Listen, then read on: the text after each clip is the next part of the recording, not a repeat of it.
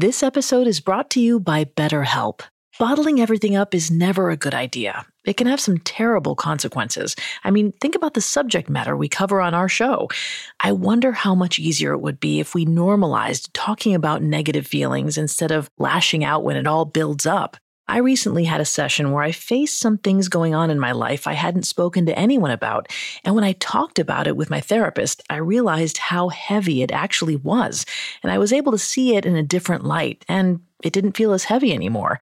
When you need to talk, but you want a safe space for that conversation, I highly recommend BetterHelp. Even if you haven't experienced major trauma in your life, therapy is excellent for day to day positive coping skills and learning how to set boundaries. So if you want to give therapy a try, check out BetterHelp. It's entirely online, convenient, and flexible. It's also easy to get started. Just fill out a brief questionnaire to get matched with a licensed therapist. Get it off your chest with BetterHelp. Visit betterhelp.com slash serial killers today to get 10% off your first month. That's betterhelp, H-E-L-P dot com slash serial killers. This episode is brought to you by Accounting Plus. We've heard about career killers, but how about a killer career? Accounting has got it all. You'll have flexibility, great pay, and the kind of lifestyle you've always dreamed of. If that's not enough, you'll have the opportunity to make a difference by using your detective skills to investigate financial mysteries. Want in? Accounting Plus provides free resources that'll help guide you to a successful career in accounting and personal freedom. Do more, live more. Visit joinaccountingplus.com. This episode is brought to you by Anytime Fitness. Forget dark alleys and cemeteries. For some, the gym is the scariest place of all, but it doesn't have to be. With a personalized plan and expert coaching, Anytime Fitness can help make the gym less frightening. Get more for your gym membership than machines. Get personalized support anytime, anywhere. Visit AnytimeFitness.com to try it for free today. Terms, conditions, and restrictions apply. See website for details. Due to the graphic nature of these killers' crimes, listener discretion is advised. This episode includes dramatizations and discussions of murder and assault that some people may find offensive. We advise extreme caution for children under 13. People often dream of finding a soulmate, a partner who will bring out their best qualities. Ian Brady and Myra Hindley thought they were soulmates, but instead of bringing out each other's best, their union brought out the very worst. From 1963 to 1965, their toxic relationship nurtured dark and depraved urges that left a community in ruins and five children, ranging from 10 to 17 years old, dead.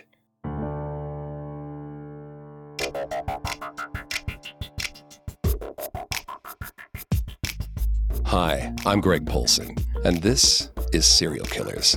Today, we're going to take a deep dive into the lives of Ian Brady and Myra Hindley, the infamous British couple who terrorized the people of Manchester in the 1960s, taking the lives of five children. I'm here with my co host, Vanessa Richardson. Vanessa's not a licensed psychologist or psychiatrist, but she's done a lot of research for the show. Hi, everyone. We'd like to ask a quick favor. Would you leave a five star review of serial killers on your favorite podcast directory? It seems so simple, but it really helps us out. And don't forget to subscribe while you're there because a new episode comes out every Monday. You can also find us on Facebook and Instagram at Parcast and on Twitter at Parcast Network. So, Greg, who were Ian and Myra before they formed their disastrous partnership? Born Ian Duncan Stewart on January 2, 1938, in Glasgow, Scotland, Ian was the illegitimate child of a waitress named Peggy Stewart. He never knew his father and was adopted by Mary and John Sloan when he was just four months old. While his mother would visit him for the first 12 years of his life, she eventually married and left Glasgow. It's interesting that Ian was adopted, given the psychological trauma that parental abandonment and adoption can create for a young child. Do you think Ian's abandonment by his mother, Peggy, influenced his transformation into a murderer? Well, while most adopted children grow up to lead normal lives, there is no denying that many adoptees grapple with strong emotions related to their adoption, including grief, anger, and a lack of self esteem due to parental abandonment. However, I'm not sure Ian would qualify as having low self esteem, given that he spent the majority of his life bragging about his intelligence. Ian did show signs of intelligence at a young age. He was smart enough to get into premier schools, but too lazy to do the necessary work to excel. He didn't get along with others and began to take pride in being an outsider. He enjoyed horror movies, earned the nickname Dracula from his neighbors, and was a chain smoker by age 11. Mm. In other words, he gravitated towards an identity as a loner. Unfortunately, Ian was consumed by even darker urges than chain smoking. His family said that even at a young age, he had a tendency to act out violently, and he was already interested in murder. A warning for our listeners this next description contains animal abuse. At the age of 10, Ian threw a cat off an apartment building. He enjoyed hearing the cat yowl with fear as it fell to its death. His neighbor, Frank Flanagan, also recalled an occasion where Ian buried a cat alive to see how long it would live. Luckily, Ian's neighbors freed and saved the cat. But what kind of child would torture cats? Mm. Well, a child exhibiting what psychiatrists call callous and unemotional traits. Callous children feel no remorse for their violent or even murderous behavior, and they are far more likely to become psychopaths as adults. So, given how he behaved as a child and his obvious lack of remorse, was it inevitable that Ian would develop into a psychopathic killer? Well, not necessarily. Callous children are motivated by rewards, not by punishment. Researchers now focus on using a reward system to persuade potentially psychopathic children that it's worth it to become law abiding citizens. But obviously, in the late 1940s and 50s, there was no such treatment for children like Ian. And so his dark childhood urges were left unchecked. And it wouldn't be long before the focus of Ian's dark fantasies about torture and murder shifted from animals to people. At the age of 14 or 15, Ian had a mental breakdown. He began suffering from terrifying hallucinations. He saw some sort of green vision that he later described as the face of death. Now, if Ian was seeing visions, does that mean he was suffering from mental illness? It's possible, especially considering the fact that a psychiatrist would later diagnose him with paranoid schizophrenia. For boys, symptoms of schizophrenia generally begin to appear when they're in their mid to late teens. Since Ian began seeing visions in his mid teens, this could potentially indicate the onset of schizophrenia. Ian's worrisome behavior continued into his teenage years. He began stealing, though the police eventually caught him. In 1954, a Glasgow judge ordered Ian to leave Glasgow and live with his biological mother, Peggy, in Manchester. Ian's exile to Manchester did little to improve his mental state. His sense of isolation only increased he became fascinated with disturbing books like Hitler's Mein Kampf or the Marquis de Sade's 120 Days of Sodom. None of this is book club material. The Marquis de Sade is the godfather, so to speak, of sadism. It's due to his name and his body of work that we even have the term. He was famous for his sexually violent fantasies. Given that Ian would eventually reveal his own fantasies of violent rape and murder, it's not surprising that he would identify with the Marquis de Sade.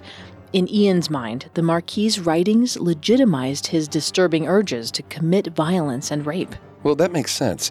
But why was Ian also obsessed with Hitler and the Nazis? Ian recognized that he wasn't like normal people. In Hitler and other Nazi leaders, Ian found a group of people that was just like him callous, unemotional, and willing to commit violence and murder without remorse. Just like the Marquis de Sade, Hitler legitimized Ian's darkest desires. Now, what about Myra Hindley? Was she a callous child like Ian? Myra was far more social and personable than Ian. Unlike Ian, Myra didn't grow up torturing animals. In fact, Myra Hindley's biographer, Jean Ritchie, describes Myra's upbringing as relatively happy. She believes that Myra's childhood wasn't that different from other children growing up in the 1950s. Myra Hindley was born in the summer of 1942 to working class parents in Manchester, England. Myra's father was distant and a strict disciplinarian, but her mother and grandmother were loving parental figures who doted on Myra. However, Myra lived with her grandmother down the street from her parents while attending school. Does that mean she may have struggled like Ian did with abandonment? Unlikely. Myra's grandmother's house was only a few doors down from her parents' house. Even after moving in with her loving grandmother, Myra could visit the rest of her family whenever she wanted. Unlike Ian, who didn't care about anyone, Myra was at least protective of her younger sister.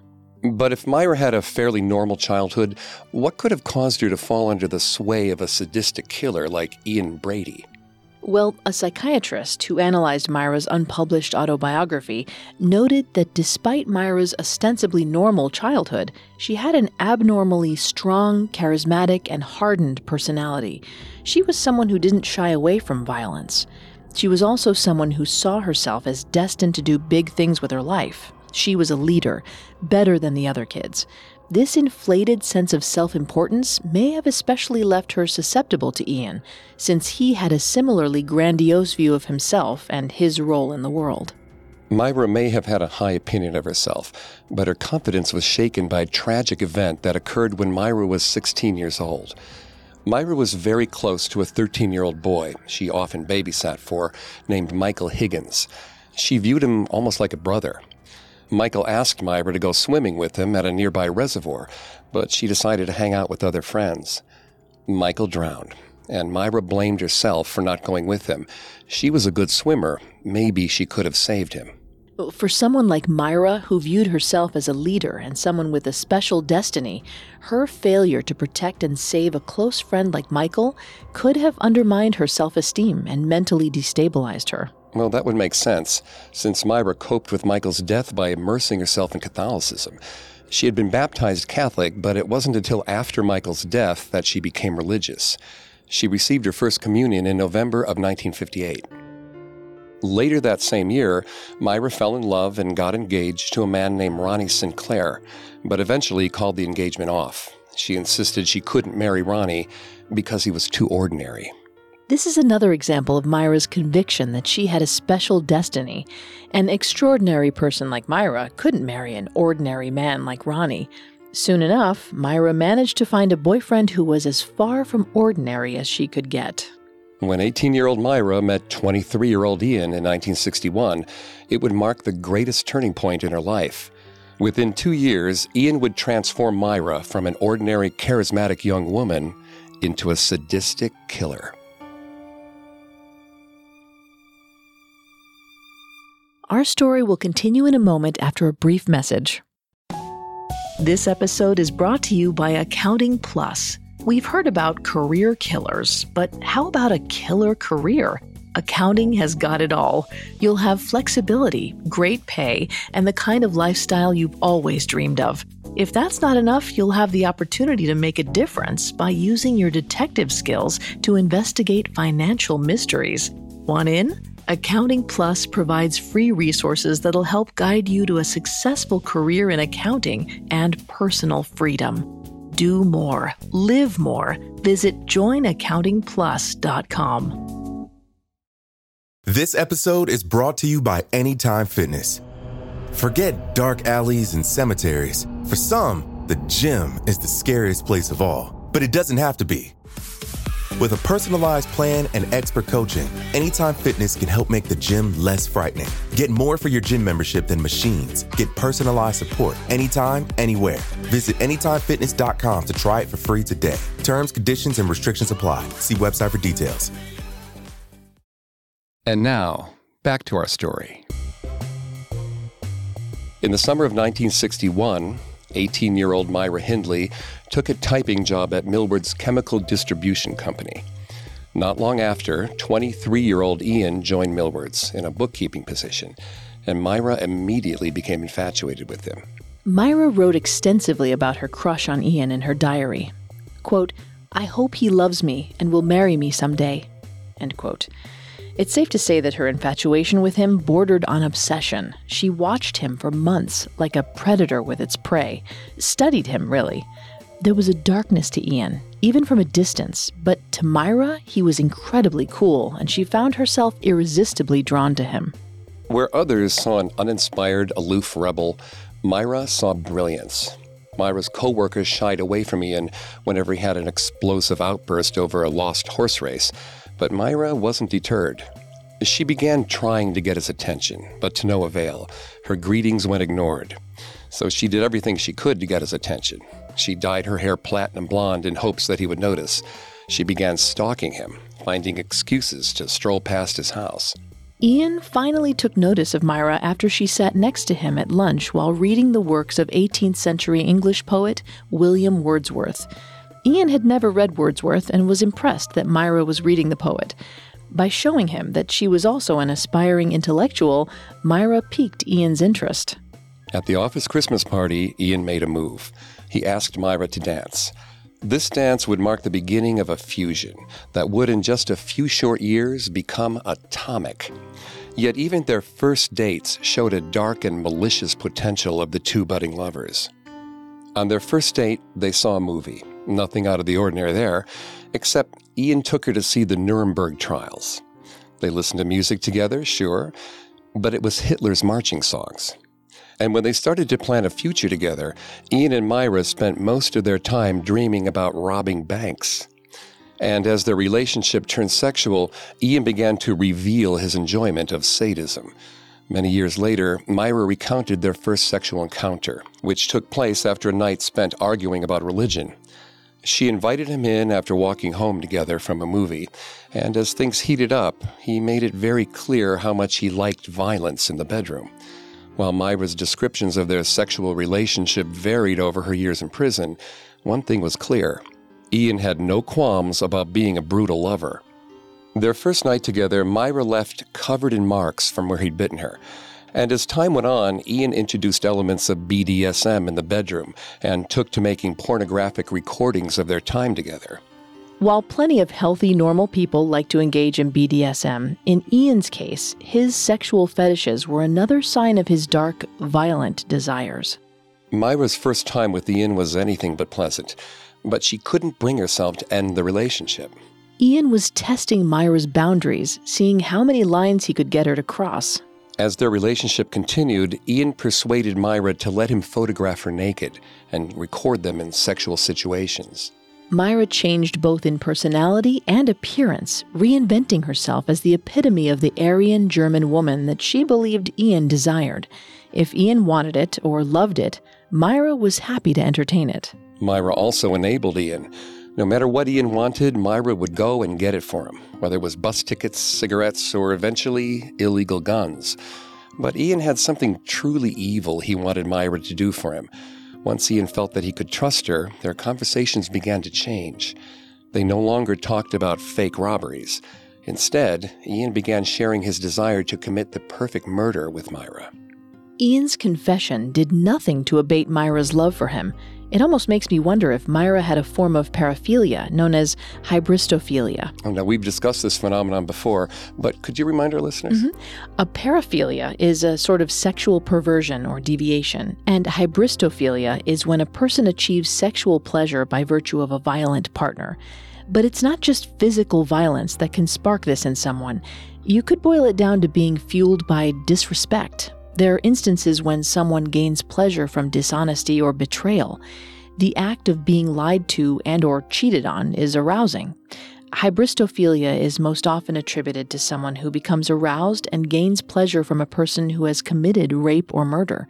In layman's terms, it's referred to as Bonnie and Clyde syndrome. So Myra's attraction to Ian made her the perfect accomplice. Exactly. But to truly understand Myra and Ian's dynamic, we need to look at the different types of murdering pairs criminal psychologists have outlined. What kind of classifications are we looking at here? Okay, let's go through them.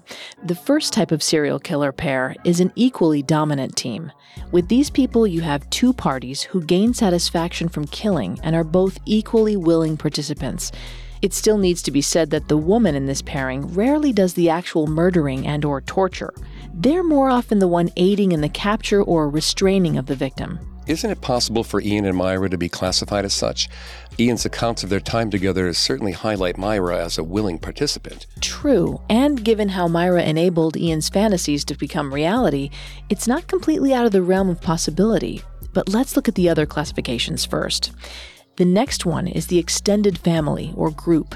Pretty straightforward. With this classification, you have groups ranging from actual families to cults like the Manson family. Well, that category doesn't sound like it applies to our killer couple. Right, which is why I saved the best for last the dominant submissive partnership. I assume this refers to a relationship where one member of the pair takes the lead in the killings? That's right.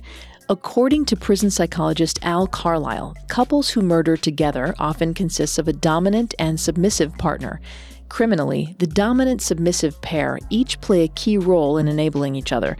The dominant partner is dependent on the assistance of the submissive partner, who will frequently bait and lure victims for the more obviously predatory dominant partner. The submissive partner doesn't have to be an active participant in the physical aspects, but it's likely that the submissive partner finds enjoyment in watching. The submissive partner is dependent on the approval and affection of the dominant partner and is willing to do anything to maintain the relationship. But how does a serial killer find this submissive accomplice? A serial killer trolling for an accomplice will test a potential partner's boundaries to see if they've found a kindred spirit. We can see from the way Ian slowly introduced taboo books, sadistic sexual activities, and criminal fantasies into Myra's life that he was testing her willingness to cross moral boundaries. And by progressing slowly to ever more loathsome fantasies, Ian was able to indoctrinate Myra into his worldview. Exactly. Ian wanted to see how far Myra would go to be with him. And Myra soon made it clear she would do anything to be with Ian, even commit murder. As stated earlier, in 1963, about a year into their relationship and nearly two years after they found themselves working together, Ian expressed to Myra his yearning to commit the perfect murder. In order to do that, he was going to need her help. The plan was simple. She would drive a van while he followed close behind on his signature bad boy motorcycle. After he picked the victim, he would flash his headlights so that Myra would pull over and coerce the chosen victim into her van. Once the victim was in the van, Myra would drive her out to an agreed upon location where Ian would meet them. And Ian had a perfect location in mind. Since he was a teenager, Ian had been having those hazy green visions of death in the wilderness.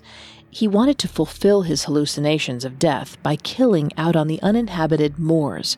For our American listeners, the moors are swaths of low lying wasteland covered in peat moss and heather.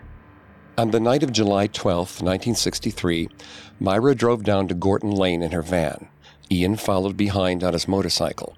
They were looking for their first victim. Ian soon spotted a little girl, only seven or eight years old, who he wanted to murder. He flashed his headlights. But Myra didn't stop until they passed the girl. Ian demanded to know why Myra ignored his signal. She explained that the girl was Marie Ruck, a neighbor of her mother's. The fact that Marie was both quite young and familiar to Myra saved her life that night. But Ian wasn't going to give up. They continued to drive in tandem, and this time, when Ian gave the signal, Myra stopped. Myra found herself pulling up next to 16 year old Pauline Reade. Coincidentally, Myra also knew Pauline. The girl was a friend of Myra's younger sister, Maureen, but Myra's familiarity with Pauline didn't save the teenager.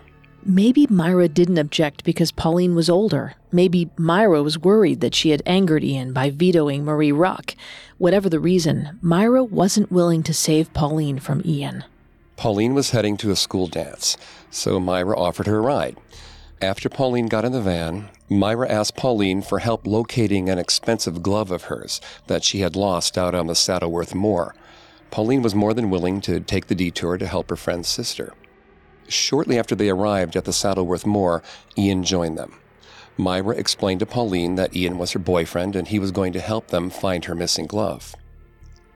Ian led Pauline further away on the moor, and Myra stayed behind in the van. For 30 minutes, there was no sign of Ian or Pauline, and for those 30 minutes, Myra did nothing but wait. When Ian returned, he had Myra accompany him onto the moor where Pauline Reade was laid out, throat cut and clothing undone and disheveled. Pauline wasn't quite dead, so Ian had Myra stay with her while he fetched the shovel he needed to bury her. Years later, Myra would confess that while Ian didn't explicitly tell her right then and there that he sexually assaulted Pauline, she was positive that's exactly what he'd done. And yet, she did nothing. Myra was so dependent on her relationship with Ian that she didn't care that he had just raped and murdered her little sister's friend. The couple buried Pauline on the moor, where she would remain unfound for over 20 years. Then Ian and Myra loaded Ian's motorcycle into the van and drove home. On their way back into town, they drove past Pauline's mother and brother, scouring the streets for the 16 year old. But Ian and Myra knew that search was in vain. The sleepy streets of Manchester were no longer safe. Just a few months later, the couple found their next victim. In November of 1963, it was an ordinary fall night in Manchester as 12 year old John Kilbride worked in a market to earn some pocket change. He was a cheerful boy, always whistling his favorite tunes on his walks home. Myra approached the boy, asking for some help carrying some boxes to her car. That was the last time he was seen. Once again, Myra was responsible for luring in the victim. Yes. John's mother would later disclose that she taught him to be wary of men he didn't know, but she never once thought the same warning should be extended to women. Mm, it makes sense. As recently as 1998, an FBI profiler was allegedly quoting at a conference as saying, There are no female serial killers. In 1963 Manchester, the idea that a seemingly friendly young woman like Myra would prey on and murder young boys and girls was untenable. If it weren't for Myra's actions, her ability to gain the trust of her victims, it's possible none of them would have ended up on the moor. After Myra lured 12 year old John into her car, they drove to Saddleworth Moor, where Ian sexually assaulted and strangled the young boy. The killers burned John's clothes, took photographs of the boy's body, and then buried him on the moor at a site the couple had picked out in advance. They even took a photo of Myra posing on top of John's grave with her puppy. This photo would help disprove Myra's claim in her unpublished autobiography that Ian forced her to take part in the killings. It was very apparent in these grisly memorial photos that she enjoyed mocking the memory of the children they murdered. Seven months after murdering John Kilbride, Ian and Myra struck again. They spotted 12 year old Keith Bennett walking to his grandmother's house. He never made it to his destination. Ian and Myra lured Keith into their car and drove him out to Saddleworth Moor. Just like with John Kilbride seven months before, Ian sexually assaulted and strangled Keith Bennett. At this point, Ian and Myra's murders were carefully planned and executed. With the exception of their photographs, they were meticulous about avoiding witnesses and disposing of evidence. But even after murdering three children, Ian's perverted desires couldn't be satiated. His monstrous need to rape and murder young boys and girls only increased. With Myra by his side as his enabler and procurer of young children, Ian began to grow increasingly confident in his ability to kill and get away with it. Our story will continue in a moment, right after the break. Now, our story continues. In September of 1964, Ian Brady and Myra Hindley began inviting over an 11 year old neighbor named Patricia Ann Hodges. Patricia had six siblings, and the family was, according to Myra's account, not well off enough to afford a television. Myra and Ian gave Patricia their undivided attention when she visited their home, offering the 11 year old glass after glass of wine. Patricia would frequently have up to four glasses of wine on her visits with the couple, and their visits weren't confined to the house. Ian and Myra drove Patricia out to Saddleworth Moor. Yet, despite the fact that Ian had raped and murdered every other child that the couple had taken to Saddleworth Moor, Ian did not lead Patricia to her death on that first trip to the moor. The threesome spent the trip chatting and drinking wine. After an evening spent carousing, Ian and Myra returned Patricia safely home. The question is, why? Well, Patricia lived only two doors down from the couple. Maybe they thought it would be too suspicious if they killed her on that initial trip. But Ian and Myra didn't stop inviting Patricia over after that initial uneventful trip to the moor. They continued spending time with the young girl, and the couple began taking Patricia out to Saddleworth Moor with them several times a week. Patricia even accompanied the couple on walks across the moor, and they walked right past the graves of Ian and Myra's victims, children the same age as Patricia. For reasons known only to the killers, Patricia did not join the killer's other victims in an unmarked grave on the moor. Yet Ian's and Myra's behavior grew increasingly suspicious. They took photographs of Patricia in their home, which they carefully saved. They let Patricia see them bringing bags of soil back from the moor. And most chillingly of all, they asked Patricia to read aloud a newspaper account about the search for their 12 year old victim, John Kilbride. Patricia had no idea that the couple was secretly recording her, creating yet another grisly memento of their killings. This pattern of behavior is remarkably different from what we've already seen of Ian and Myra. With their first three killings, the pair were careful to avoid witnesses and repeated encounters with their victims. And while their first victim, Pauline Reade, was also a neighbor, Ian and Myra did not spend time befriending her before taking her to the moor and murdering her. So, why the sudden change in behavior? Maybe Myra was fond of the girl, though I doubt Ian had any true affection for the child. After all, Ian thought people were maggots, children included. Maybe Ian had grown tired of his normal way of killing children. Maybe he wanted to up the ante on his own sadism by befriending and grooming a young girl before killing her. But by spending months hanging out with Patricia, Myra and Ian were drawing attention to themselves. Patricia's family knew she spent time with the couple. There was no easy way for them to kill the little girl without casting suspicion on themselves. Maybe so, but by the fall of 1964, Ian had grown cocky. He thought he could get away with anything. And as the months ticked by after 12 year old Keith's murder in the summer of 1964, Ian's need to kill again only grew stronger. He couldn't contain his bloodlust for long. As fall turned to winter, 11 year old Patricia had no idea that Ian and Myra were getting ready for their next kill. On Christmas Eve, Patricia talked her mother into letting her spend the evening with the couple. It was 11:30 p.m. when Myra drove the child down the dark, abandoned road to Saddleworth Moor. But something was different that night. Myra wasn't planning to take Patricia home she told Patricia she could spend the entire night at Saddleworth Moor. Shockingly, Myra and Ian did not kill Patricia that night, and Myra dropped Patricia off at her home at 1:30 in the morning. It was Christmas Day. But why didn't the killer couple strike? Myra later claimed they genuinely liked the girl and felt sorry for her, but I doubt this is what saved young Patricia's life. More likely, Ian finally realized just what a huge risk he would be taking if he killed a neighbor whose mother knew she was with them. But Ian couldn't wait any longer. After letting Patricia live, he needed a new victim. The day after Christmas, Ian and Myra found another child. The two killers were about to commit their most notoriously sadistic murder.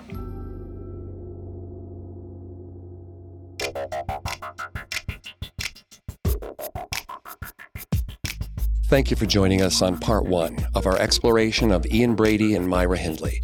Join us next week as we continue to discover and discuss the truly despicable actions of this serial killer couple. We have much more to learn about the inner workings of the minds of both Ian and Myra and their four other young victims. While their killing spree may have only lasted a few short years, the saga of these two lovers spans multiple decades and to this day mystifies and haunts the families of their young victims and the Manchester community as a whole.